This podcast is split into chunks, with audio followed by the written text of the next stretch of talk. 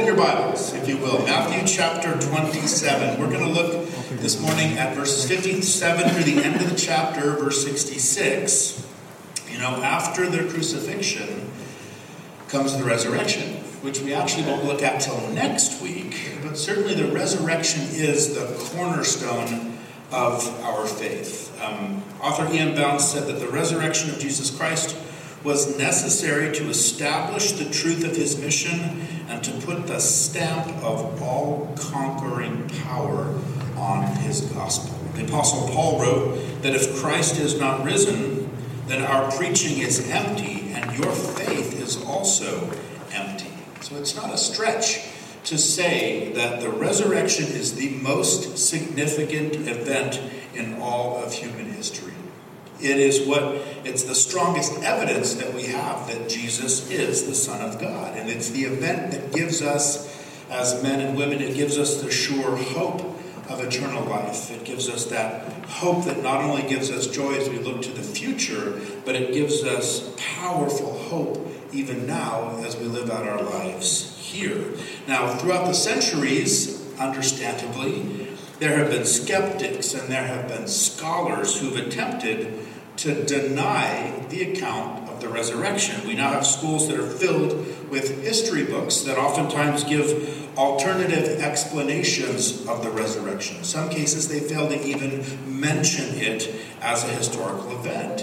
And knowing, though, that this would be the case, God has been so very faithful. He's been faithful to provide us not only with an accurate record of the resurrection based on eyewitness testimony, but also we're going to see this morning to include some amazing elements that are going to help to strengthen our faith, that are going to help to make the truth of the resurrection as secure as possible. And we're going to consider some of those together in our text, a little short section of Scripture, but I think it'll be a blessing to us this morning. So let's pray and just ask the Lord to bless our time. Father, we do thank you, Lord, for your word, and we thank you for the opportunity to be here, Lord, week after week together as a church family, looking into these things, Lord, having you teach us.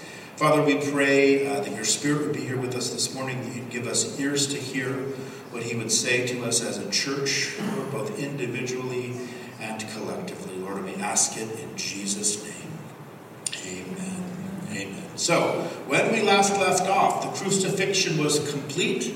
Jesus had just yielded up his spirit. Our redemption had been accomplished.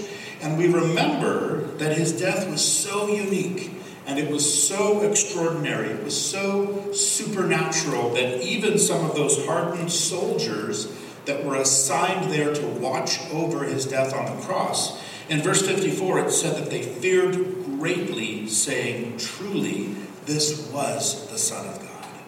So we jump back in this morning, we'll pick it up in verse 57, where we read that when evening had come, there came a rich man from Arimathea named Joseph, who himself had also become a disciple of Jesus.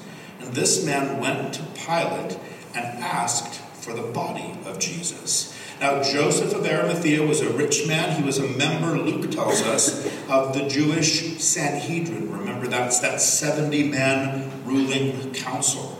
John tells us that Nicodemus, remember Nicodemus who came to Jesus by night in John chapter 3, John tells us that Nicodemus was also with Joseph and that they went together to Pilate with this special request. Now we have to imagine the surprise of Pilate. Here are two respected members of the Sanhedrin publicly now making a stand, if you will, for this crucified criminal. And yet Matthew makes it clear that they did this because they had placed their faith in Jesus. You remember back in Luke chapter 23, Luke tells us that Joseph had disagreed with the council's uh, decision to deliver Jesus to Pilate. Again, John tells us that Nicodemus had defended Jesus all the way back in John chapter 7 when the council first met to decide what to do with this man from Galilee. And what it appears is that both of these men sort of took up what was probably a, a disingenuous challenge that the council made that people needed to search and look, right? John chapter 7. Search and look and find out about this prophet from the Galilee. But what happened is as these men searched the scriptures, they were enlightened by the Spirit and they started to really understand things about the suffering of Jesus Christ and also about his glory. We've talked about, you know, from Daniel's prophecies, certainly they would have started to understand when the Messiah would die. From other scriptures, like we've looked at Psalm 22, they would come to realize why he would die and how he would die.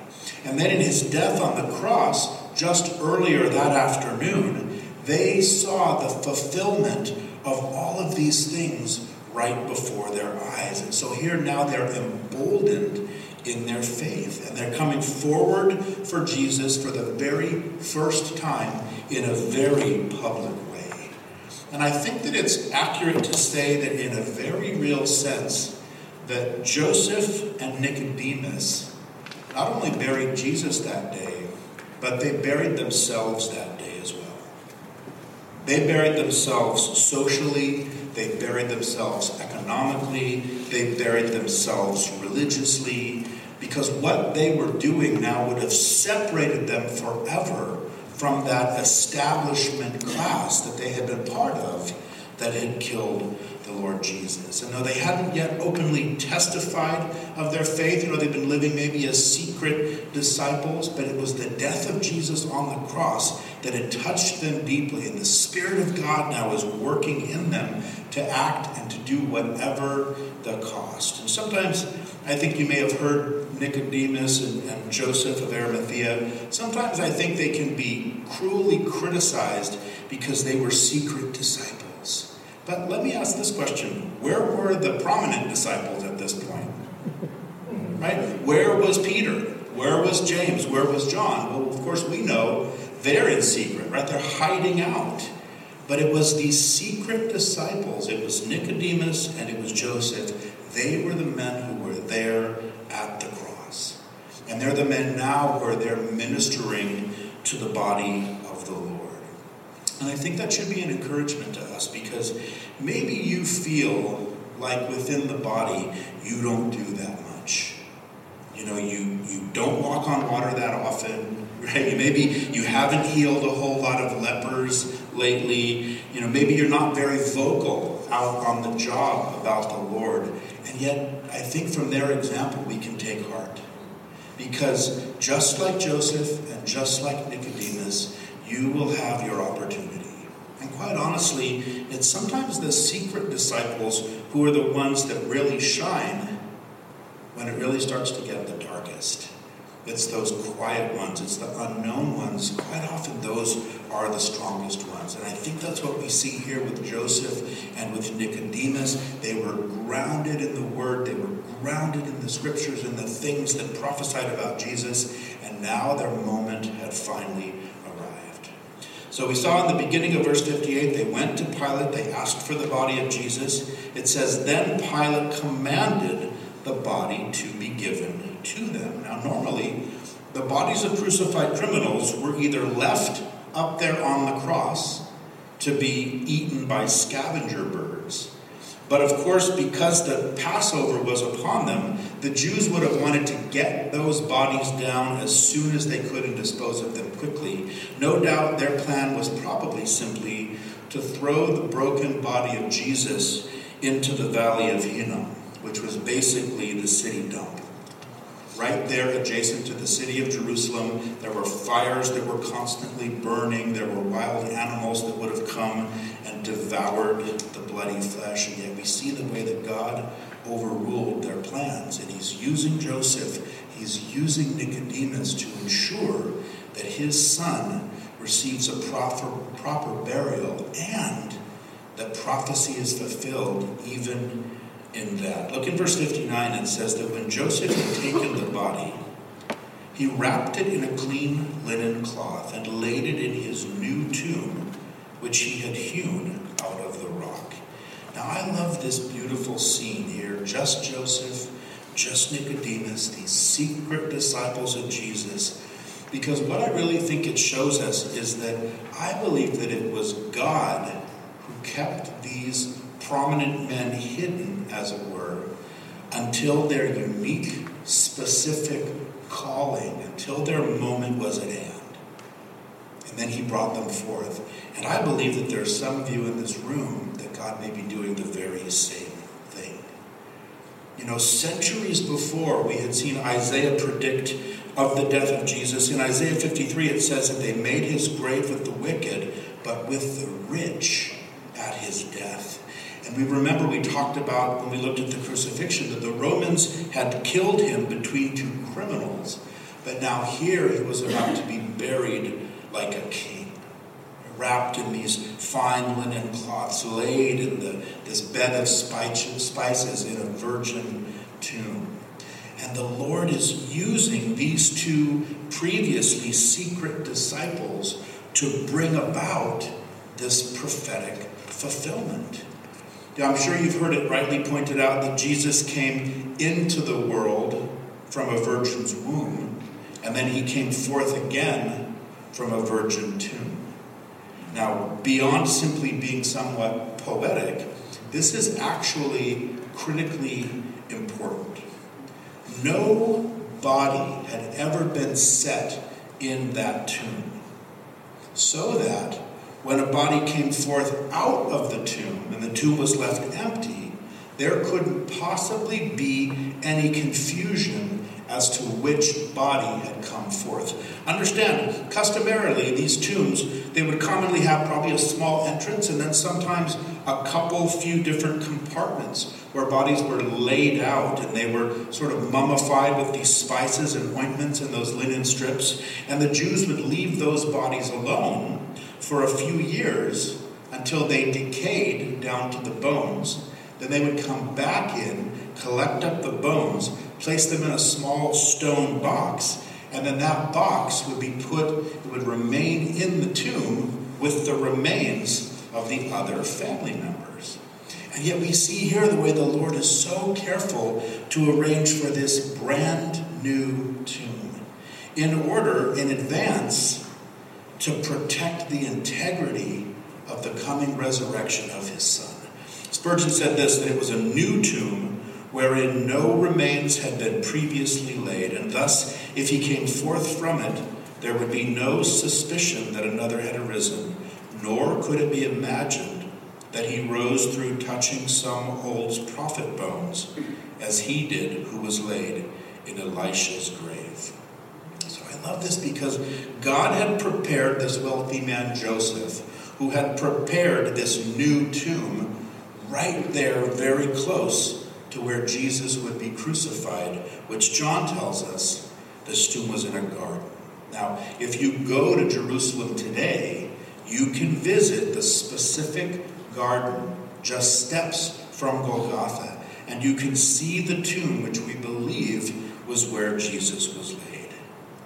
And you just imagine for a moment all of the prior preparation of people and of places that was required to produce all this. Understand, an unused tomb, hewn and set out of solid stone, that was no small matter. It came at only incredible, considerable cost. And people have wondered, they've speculated whether this tomb maybe was the tomb that was uh, meant for Joseph's family or whether Joseph had this tomb specifically prepared for Jesus after he came to faith in Jesus. Now, whichever of those is true, tombs like this were incredibly expensive, and it would have been a tremendous sacrifice for Joseph of Arimathea to give this up. Now, some record that when asked why he would give his brand new tomb away to Jesus, that Joseph's answer was that Jesus just needed him for the weekend.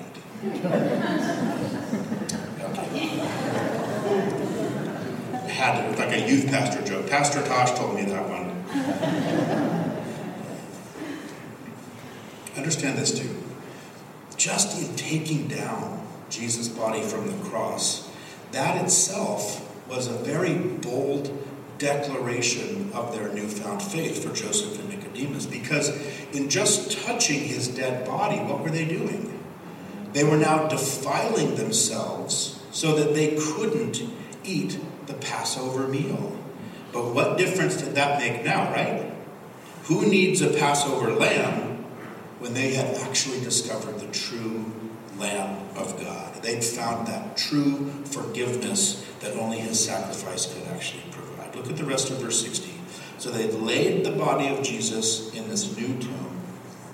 And it says that he rolled a large stone against the door of the tomb and departed. And Mary Magdalene was there, and the other Mary sitting opposite the tomb. So Matthew notes that here we have Mary of Magdala. She's the one out of whom seven demons had been cast by Jesus. We have Mary, the mother of Joseph, and both of them, he says, were looking on and they were taking note of everything that was done. And no doubt in mourning, here are these faithful women that are accompanying the body of Jesus right up until the last moments that he's buried. When all of the disciples, of course, had already abandoned him. And as we think about them and as we look at, at uh, Matthew so specifically including them, we have to wonder what they were thinking. Were they waiting there, expecting that something spectacular was about to happen? That Jesus was going to pop back up as they carried him into the tomb or something. And yet, imagine these two women as they watched him put in there, and then they watched this huge stone. It would have been shaped like a huge millstone. It stood up on an edge and it ran in a little channel that was carved out of the stone. And they would have watched this thing rolled across. It would have taken a number of men to do it, and all of a sudden, it was sealed. I guess you could say they watched the very first Rolling Stones. Should have the monkey for that one. And yet, think about these women, and as I was, you know, I'm just thinking, and I imagine their despair. Right? Thinking as that stone closed, is this really the end of the story? And thinking that all of those things that they'd hoped for from the Lord, that those things weren't going to come. All of that trust they put in the Lord, that that was all just for nothing. And yet I think this is so appropriate, that old saying that it's Friday, what? But Sunday's coming.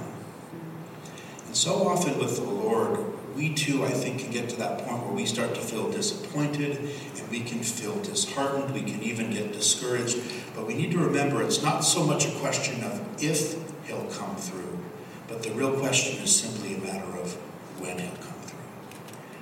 And so, just like these women, for us, the truth of the coming resurrection, if you will, of our own circumstances, of our, our specific situation, it is very likely just a couple days away. Very likely just around the corner. And I love this whole scene, this whole beautiful picture, all of the detail of the burial of the body of Jesus. Because I think it's important because it emphasizes to us and it records for us the reality of Jesus' death. In order for there to be a resurrection from the dead, there has to be a death. And this all this detail is specifically provided for us. We also see this incredible love of those who were so devoted to him. And I love this too. It, I think it's worth making note of. As long as Jesus was taking our place as sinners, and as he was offering himself to the Father for our sins, we saw that his enemies were allowed to heap upon him every kind of shameful indignity and every kind of brutality. And yet, when you read the accounts, from the moment that it says that the blood and water flowed from the pierced side of Jesus, which John tells us is part of what testifies to the fact that our redemption had been accomplished. From that moment on, it's as though God says, hands off. Because from that moment, you see that Jesus was not ever touched again by enemy hands.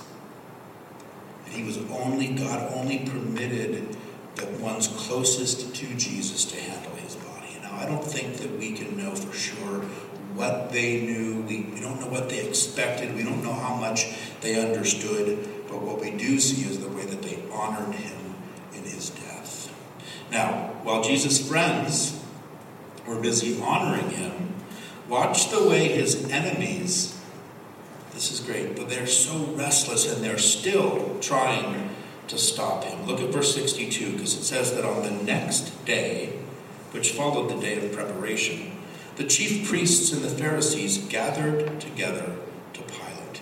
Now remember, Jesus was crucified during the day on Friday, the day of preparation. And his body would have been taken down before sunset on Friday evening because that's when the Passover or the Sabbath would have officially begun. Remember, the evening is the beginning to the Jews of the next day, at which point that's the moment the religious leaders wasted no time and they go running back to Pilate.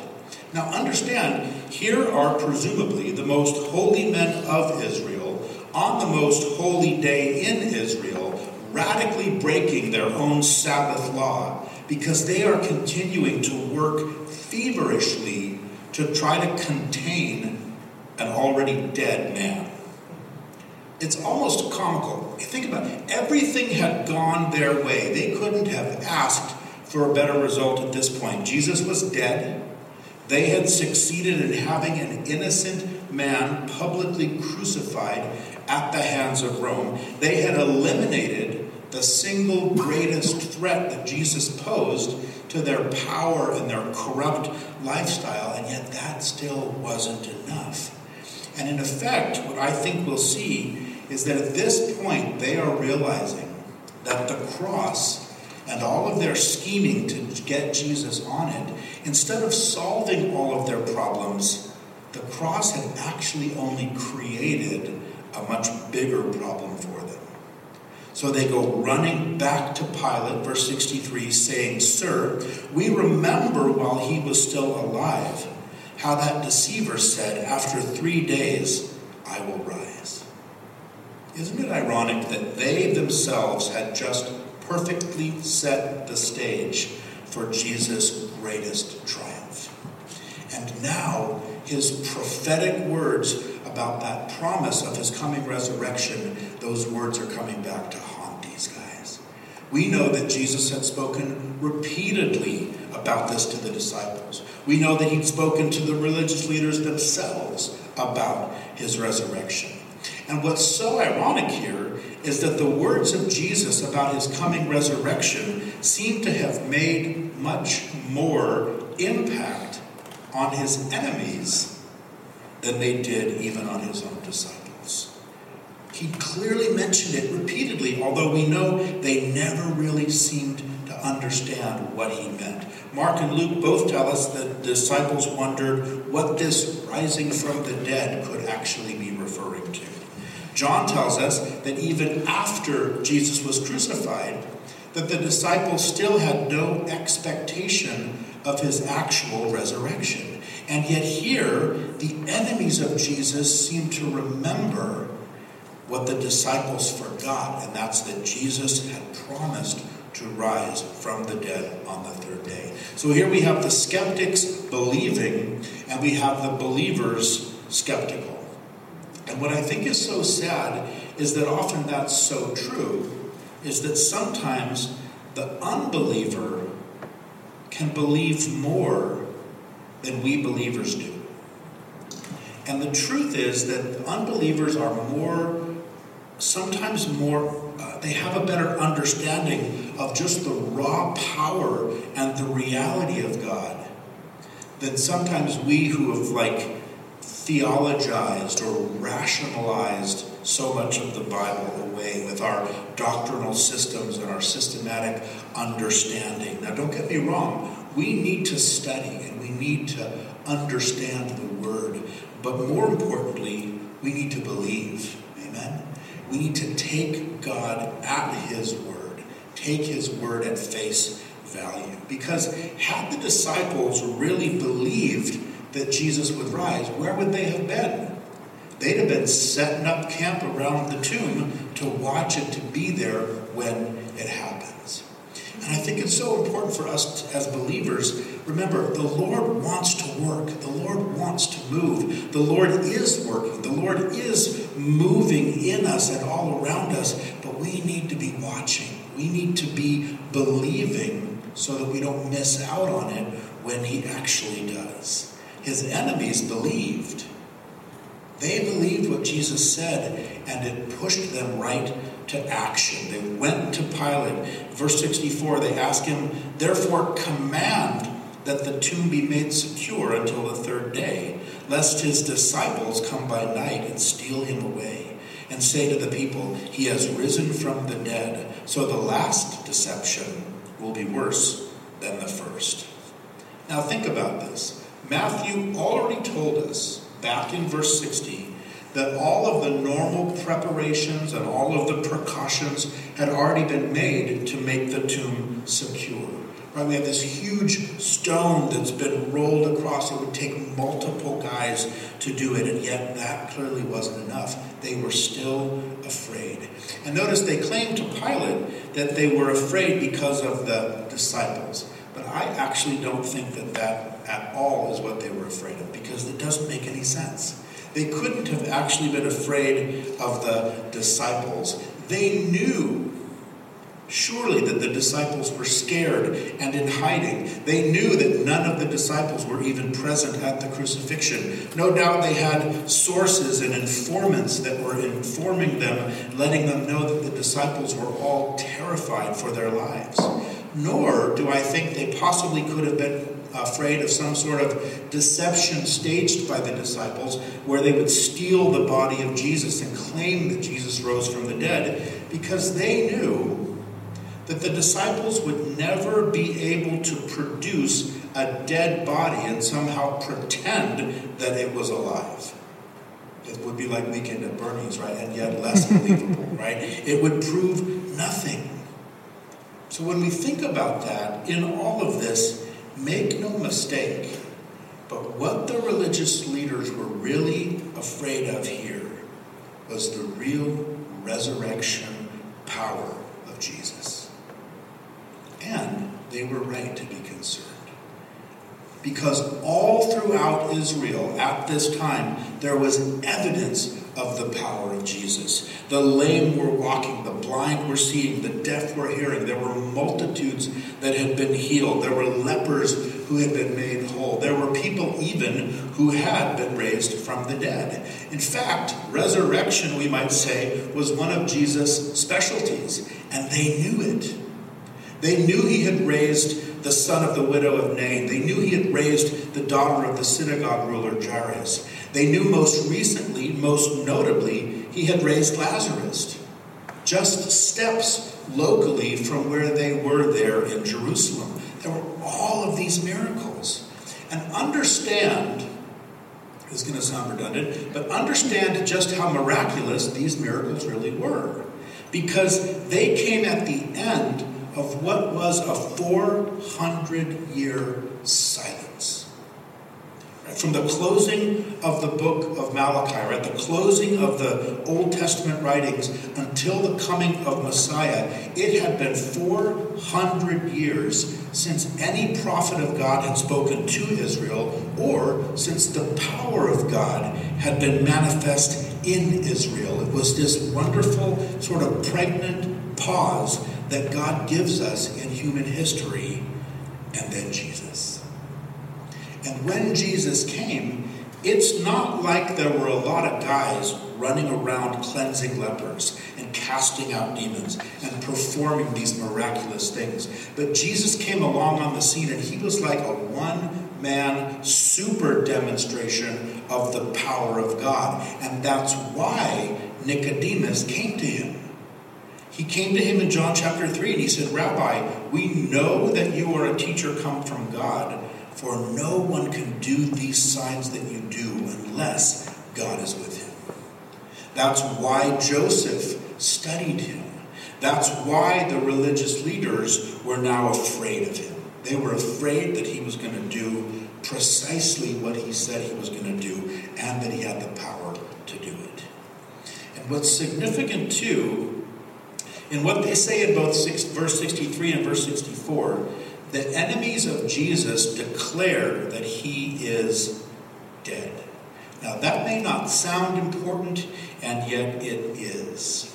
Because by their own testimony declaring Jesus dead, it provides us with absolute proof, not from the mouths of the disciples, but right from the mouths of his enemies, the absolute proof that would combat against one of the greatest coming deceptions, which would try to explain away the truth of the resurrection. I don't know if you've heard of it, it's called the swoon theory or the swoon hypothesis. It's relatively recent, it's only a couple hundred years old. It's this conjecture that denies the resurrection, saying that Jesus never really died on the cross, but he just swooned or he passed out or he fainted.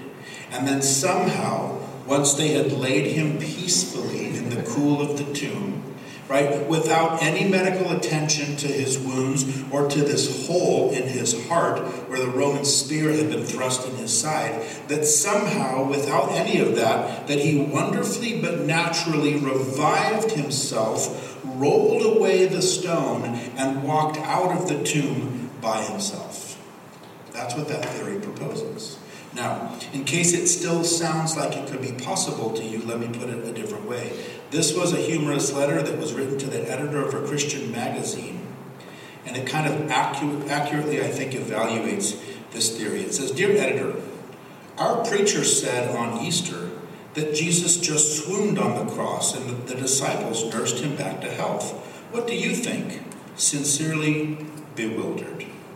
Dear bewildered, Beat your preacher with a cat of nine tails with 39 heavy strokes, nail him to a cross, hang him in the sun for six hours, run a spear through his heart, embalm him, put him in an airless tomb for 36 hours, and let's see what happens. Sincerely, editor. Now we chuckle,